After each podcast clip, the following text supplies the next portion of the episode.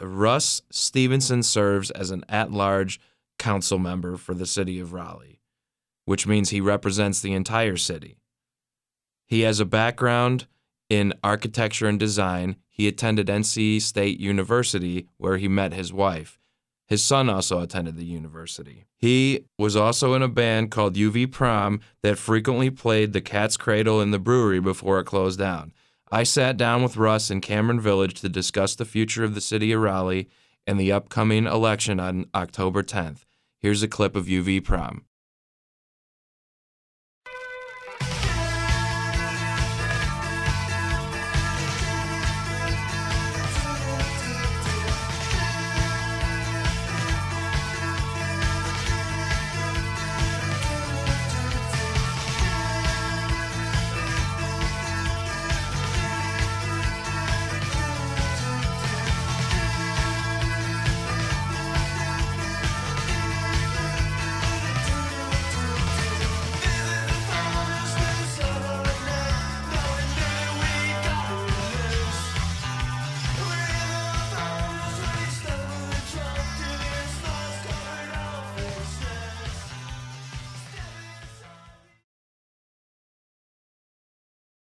Energy technologies. Uh, so that's we we have a great diverse council, a lot of great ideas. Now, let me let me transition to something that I uh, saw on the City of Raleigh's website that happens to be 583 pages.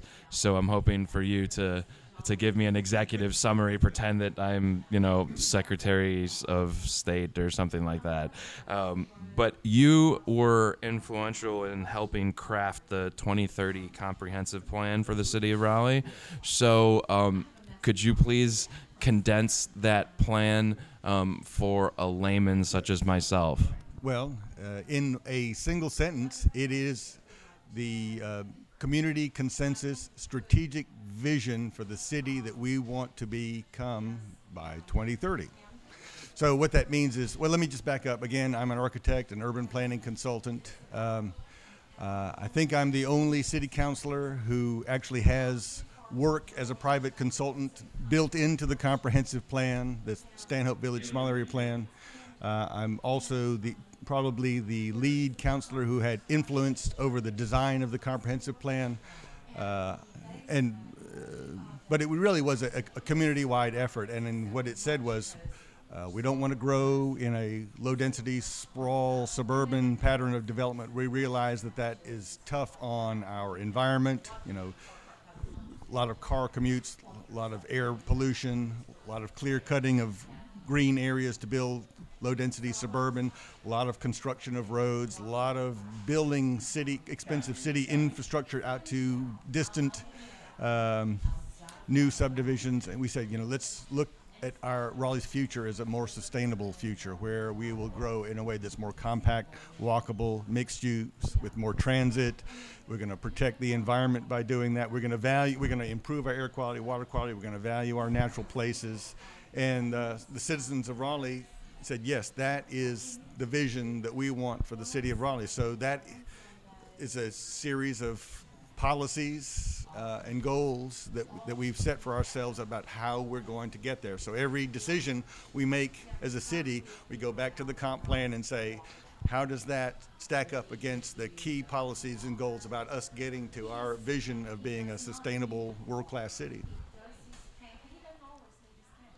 What about building up instead of out? Yes. Well, absolutely. That is that is definitely part of sustainability. Is that, uh, and I guess Cameron Village was kind of an interesting early shopping center that um, um, instead of being built like a uh, a mall out on the fringe. It has a grid of streets. You know, it is kind of auto dependent in its day, but it is going through redevelopment here. The buildings we see around Cameron Village are all vertical mixed use. So the idea is that you can spend more of your time taking care of more of your daily activities without having to get in a car and sit in congested traffic and burn fossil fuels. Walkable around North Hills. The the um the bike lanes and the grass uh, medians and all of that is that consensus among um, the council or uh, are th- are there competing visions on how to handle um, those types of situations? Because y- you're you're mentioning um, a post fossil fuel era, which I think the public is ready to get to, and especially Raleigh. I don't want to drive anymore. I, I really don't. I want to be able to get from where I live, which is North Raleigh, to it's only six miles from downtown. I want to be able to, to take a bus easily downtown. I, will pay I'll, I'll pay whatever it is, whatever it takes, but I don't want to have to drive down there anymore. So uh, it's not just the convenience factor, but look at look at the global trends. You have uh, England announcing that they are going to. Uh, and or uh, put put a, a, hard limit on on uh, fossil fuel burning cars. France and now even China. Um, so if China is saying it, why aren't we doing that? And why don't we, as Ra- uh, uh, Raleigh citizens, take the lead in that? We got so many. I think there is, and correct me if I'm wrong. You probably know this data. In in um, in in the Triangle area has either the, the second or third concentration of people with uh, advanced degrees in the United States. So we have genius people here. So let's go. Let's get rid of the cars. Right. Well, and yeah, and, and London does the congestion pricing to try to get people onto transit too. Uh, I recently uh, traveled to Copenhagen, and it was all public transportation. It was all electrified bike share. I don't know why they need electrified bike share. It's all flat as a pancake out there. But you know, and, you know, and we got to see all the new housing prototypes. You know, those are all great ideas that we. I mean, I've been.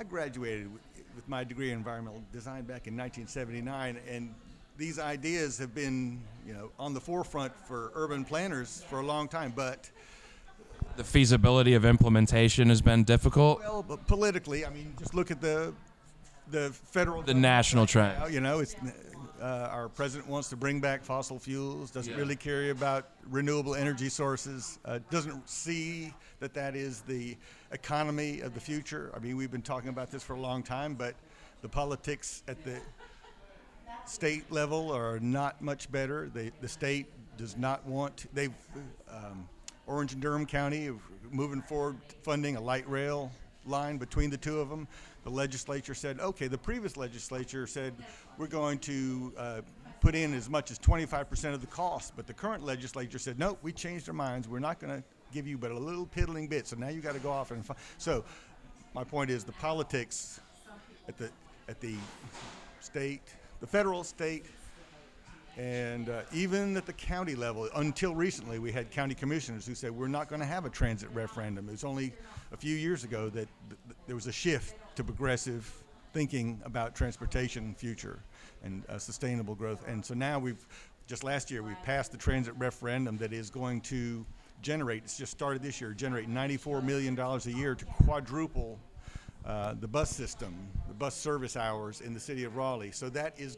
So Here, let me show you something really quick. Uh, as a as an NC State student, I get I'm entitled to a subsidized Go Pass, which allows me to uh, access pretty much the gamut of public transportation op- options in um, the city of Raleigh and the greater triangle as a whole. Now, the problem with this, personally, is that it's still not convenient for me to get to class from where I live right now even though it's only six miles away, um, it would take three hours. Um, but I, I think this can work, and I hope guys like you and your and people that that work hard with the city government and the state government and the federal government can make this happen because I know the trends among folks my age and younger, and I'm I'm an old fart for a for a college student, but I I, I think this, this stuff is, is, is very important to the city. Oh, well, so, and uh, as I mentioned, I was involved in crafting our comprehensive plan vision for sustainable growth and development back right. in 2007 through 2009. And we absolutely said we're going to a future that is compact, walkable, mixed use, transit available, and that protects the environment. So you, you started working on the 2030 plan in 2007. 2007. I mean, you've been working on it in your head for a long time, but actual proposals and negotiations. Yes, the, the actual work effort to create Yeah. a new sustainable comprehensive plan started in 2007. What's the feasibility of uh, like the high speed rail um, coming in around that time? I'm not going to try to pin you down to a date. That's, that's easy. That's uh, that's The funding been, is the funding there? Uh-huh. It, it was there during the early years of the Obama administration, uh, but the funding is not there anymore. Again, the, the federal priorities are not around rail transit at the local, the state, or the federal level. So there is some funding that continues all ready for this new transit future, and um, I've been ready for the transit future for a long time. But I also know that I live in a democracy and it's a diverse one, and it's one where, as you said, even as you mentioned your own Go Pass, I can't do it. I can't make the connections. I can't do it in a convenient way with the bus now. And so, so the good news is again that we've passed the referendum. We're going to be quadrupling our bus service, so that's going to be transformational. But by the same token, you talked about the transportation bond. Um, uh, we just did a the first ever citywide statistically significant survey of our citizens. Now, lots of categories of questions. The, the broadest one was, uh, you know, what do you think of the quality of life in, in Raleigh? And the answer was 91% said it's good to excellent. So that sounds like we're on the right track. Uh, but in terms of what do we need to fix most, the number one concern was congestion. So what that tells me, and would tell anyone, I think, is that even though we are continuing to move in the direction of creating much better transit options for people to reduce congestion. There are a lot of people out there who use their cars every day and who are finding it increasingly difficult to get around because of congestion on major arterials. And so, I mean, uh, things that we've never seen before in um, Raleigh, but in other cities, this thing called like ramp metering. Have you ever heard of that? No, no. Please, uh, please discuss. So, um, 540 is our outer loop, right? And it carries major trips from far north Raleigh, outside of 540, to RTP and Durham. Okay, a huge number of trips in the AM peak going west and the PM peak coming back east. Uh, but it's gotten so. I mean, even though 540 is a, is a very large expressway, interstate highway, uh, it's very congested in the morning to the point where on all the on ramps from Falls of Neuse Road over to Creedmoor Road, they're installing ramp meters, which is red light signals that only let a few cars get out onto the highway at a time. So that's an indication. We had those in Illinois. yeah, so that's ramp metering. But Yeah, I, I didn't know the technical term for it. the, the the meaning of it in reality is that there's no way we can keep up with all the um, car trips that are being generated from our growth, and you know part of that is again, it's this dance that we're doing to get the transit in place and get the new housing patterns that are less car dependent in place, and you know we're sort of sort of. Um, working our way forward, finding funding where we can get it from the feds and the state, and generating. I mean, this transportation bond, we're asking the city of Raleigh taxpayers to to um, help fund or finance 206. 207.6 million dollars worth of improvement. Now it's a it's a range of things. It's everything from road widenings to safe routes to school and uh, traffic calming in neighborhoods, uh, some bicycle and, and pedestrian improvements, but it's a huge uh, ask that we're making of our citizens just to try to maintain our quality of life uh, in all the, our aspects of mobility, knowing that the, that the transportation bond funds are coming forward and uh, that, that they'll really, again, do, be transformational in terms of giving people better options. the the bond uh, does. I mean, there were many, many projects on that bond that I briefly reviewed, and I think we'll try to post that on the website. But um, the roads, like aside from the congestion, I mean, this is probably a balancing act that you folks have to have to uh, uh, handle. The roads are really bad in Raleigh. They're they're they're bad because I think the sheer amount of traffic and volume of traffic that they're handling is. Uh, unexpected over the last uh, 15 years of growth. So, um, how do you balance congestion and commute time with you know the potholes and the and just like it's it, it's it's rough. It's it's not it's not pretty. And I, I do I'm seeing a lot of action. I'm seeing uh, nighttime construction or nighttime um, improvement uh, out um, out by where I stay. But like um, what do you get do you get feedback from your constituents about that Yes, and as I mentioned, I, we just got this citywide survey, and they said the number one thing, well, well congestion. They and there was probably some quality of the the, the road surface, so they lump the two in together or or there may have been a separate um, category that where they said, yeah, this. I'm gonna send the city of Raleigh an invoice for my shocks So uh, and of course, that's exactly why we're doing this transportation bond. And and what happened is during the recession years, you know, we had choices of laying off employees or reducing some of the street maintenance, you know, and just setting the higher priority ones, getting those done, and just putting the other ones on hold. So this bond, in to some extent, is playing catch up with five or six years of recessionary uh, spending, which is less spending on maintenance than we would like to do otherwise. Is the council in unanimous agreement that the, the bond should pass? Oh yeah, oh yeah, Yeah, okay. Very strong support. So, Councilman Stevenson, let's take a quick break and I have a couple more questions for you. Is that okay? Great planning award. So I have a lot of background in smart growth, you know, sustainable urban planning. And I said, okay, now if we put this political process of consensus building and finding common ground in front of, you know, on top of the design principles for sustainable growth, then we, we can really do something great for the city of Raleigh. And so that is when I just said, okay, I'm going to run for city council. And it just so happened that both of the at large councilors at that time had just been elected to the legislature. So there were two kind of placeholder people in place, but it was they were no record. And so that was that I ran on sustainable growth and development, building consensus among diverse stakeholders, you know, growing a great city. Uh, again, transit oriented, you know. And that was two, 2005? Well, yes. When I was first elected, well, before that, I, I went on to the Planning Commission. So in 2003, I was appointed you had a political appointment before you were an elected official. Right. And so the Planning Commission is an advisory body to the council on Okay. zoning cases mostly. So, h- how many how many votes did you get in your first election? Wow. That was a long time ago. Raleigh was a smaller place too. It was, you know, um, but, uh, well, I just say, you know, this, I'm running for my seventh time on city council, uh, and, and there's two at large seats. So to be elected outright instead of having to go to a runoff, you have to get 25% plus one vote of the electorate. And so I've gotten in the 30s and maybe in the 30s or 40s every time. How do you feel about your chances this go around?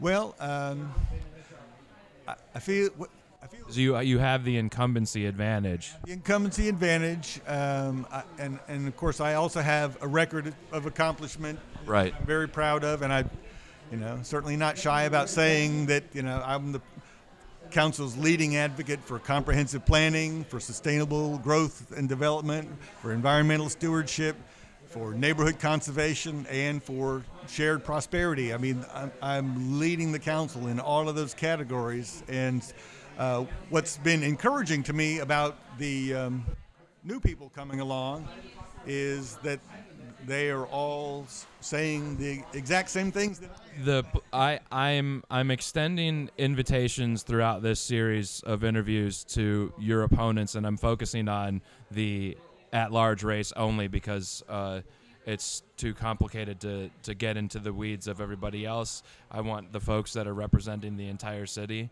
and I I don't even know how many people are running for at large right now. There's seven people running for at large. So is that is that normal for these types of elections? No, it's not, but I think um, it has to do with a couple things. Uh, the millennial generation is uh, very interested in becoming more engaged in um, government. Uh, you know, there's, uh, but also the fact that since the other at-large candidate is not going to run again, there's essentially an open seat, just like there were two open seats when I first ran in 2005. Now there's an open seat, so that is an opportunity um, to um, makes it easier to get elected because you're not having to run against two incumbents. So I am I'm familiar with uh, Stacy Miller, Nicole Stewart, Zainab Baloch, and um, I there's four more I need to. Stu- no, there's three more, or four. There's you. You're the incumbent. That's. but um, And then there's Sheena Alameen Khashoggi, and then there's um, one other person who is. Uh, actually, you are you uh, you're doing a student government uh, hosted. Uh, is it de- is it a debate? A forum. Okay. All right. You want to introduce yourself really quick, though? Absolutely. My name is Dalton Clark. I'm the Director of Government Relations at uh, uh, NC State Student Government. Okay. Well, thanks for coming by today. And, and what do you guys?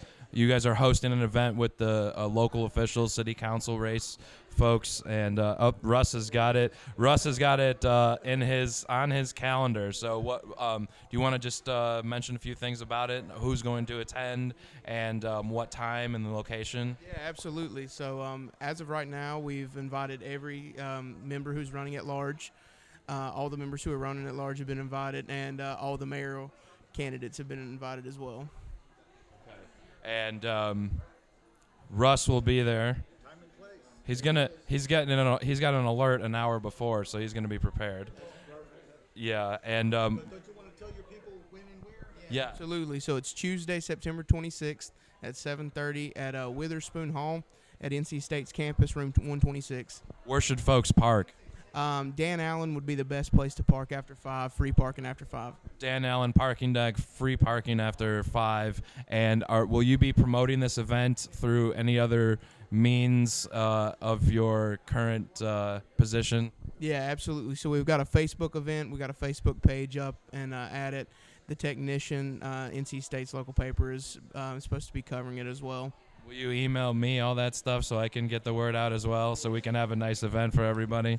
Absolutely, yes. Well, I appreciate you stopping by. I got a few more questions for Councilman Stevenson. Yeah, you need to hang out for a little bit. Um, Um, I think the main the main uh, observation I have about your race politically is that on on your opponents and your website, it, the messaging is essentially the same. Yeah. Well, that again, that's uh, the quote that the N&O reporter got from me was that we're all singing for the same hymnal, and and so in terms of uh, you calling the other at-large candidates my opponents, my attitude is to say, you know what, to the extent that their values and my values and, and sense of priorities for the you know growth and development of the city of Raleigh uh, for all of its citizens are very so closely aligned that I, I sort of see them not as uh, they're not running against me. They I've not had anyone say here's what's wrong with Russ's position because they're the same position. The only thing is that I've been doing it longer and have more of the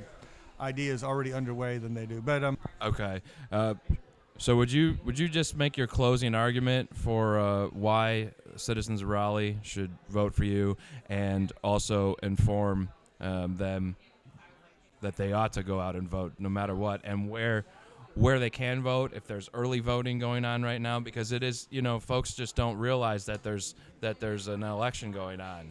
So um so so I, I appreciate your time today and just go ahead and make your your closing argument please. Okay, uh, again, my name's Russ Stevenson. I am the incumbent at large city councilor. I've been uh, serving all the citizens of Raleigh since 2005. Uh, I am an NC State graduate, met my wife there. My son is an NC State graduate. Um, um, I have degrees in environmental design and in architecture. I've been working as an urban planning consulting. Uh, uh, I bring all of that training and expertise to the work of City Council to make Raleigh a world class city. Uh, I've been involved in crafting our comprehensive plan, our new UDO, Unified Development Ordinance, zoning rules that, that are the rules that implement that comp plan vision.